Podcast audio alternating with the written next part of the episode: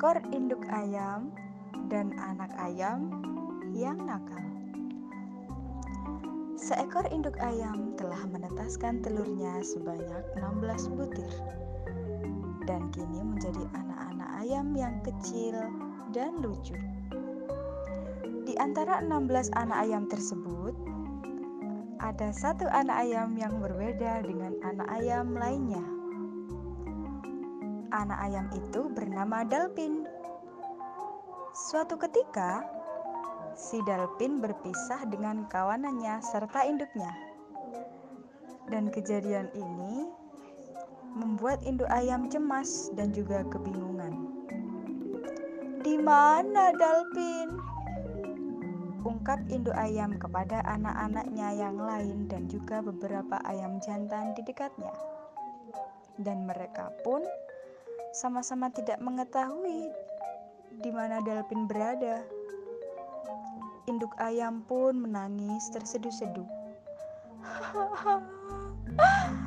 Di mana anakku? Kata induk ayam sambil tubuhnya terlunglai di tanah. Beberapa ayam jantan pun sibuk mencari Dalpin, dibantu dengan ayam-ayam betina lainnya. Sementara anak-anak ayam lainnya telah dimasukkan ke dalam kandang agar tidak hilang seperti Dalpin. Nah, apa yang terjadi kepada Dalpin sebenarnya? Apakah dia dimangsa hewan buas atau sesuatu yang buruk telah terjadi kepadanya? Coba tebak. Beberapa saat kemudian, matahari mulai terbenam dan hari mulai petang. Induk ayam pun sudah lemas tidak berdaya. Sementara ayam-ayam yang lain telah pulang dengan tangan hampa. Lalu, mereka semua memutuskan untuk beristirahat dan melanjutkan mencari Dalpin esok harinya. Namun, secara terkejut, semuanya yang ada di kandang itu dikagetkan dengan suara anak ayam yang berasal dari luar pintu kandang.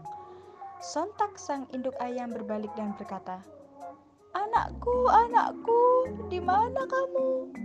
Kemudian muncullah seekor ayam yang mungil dari arah pintu kandang dengan tubuh yang kotor dan bau penuh dengan lumpur.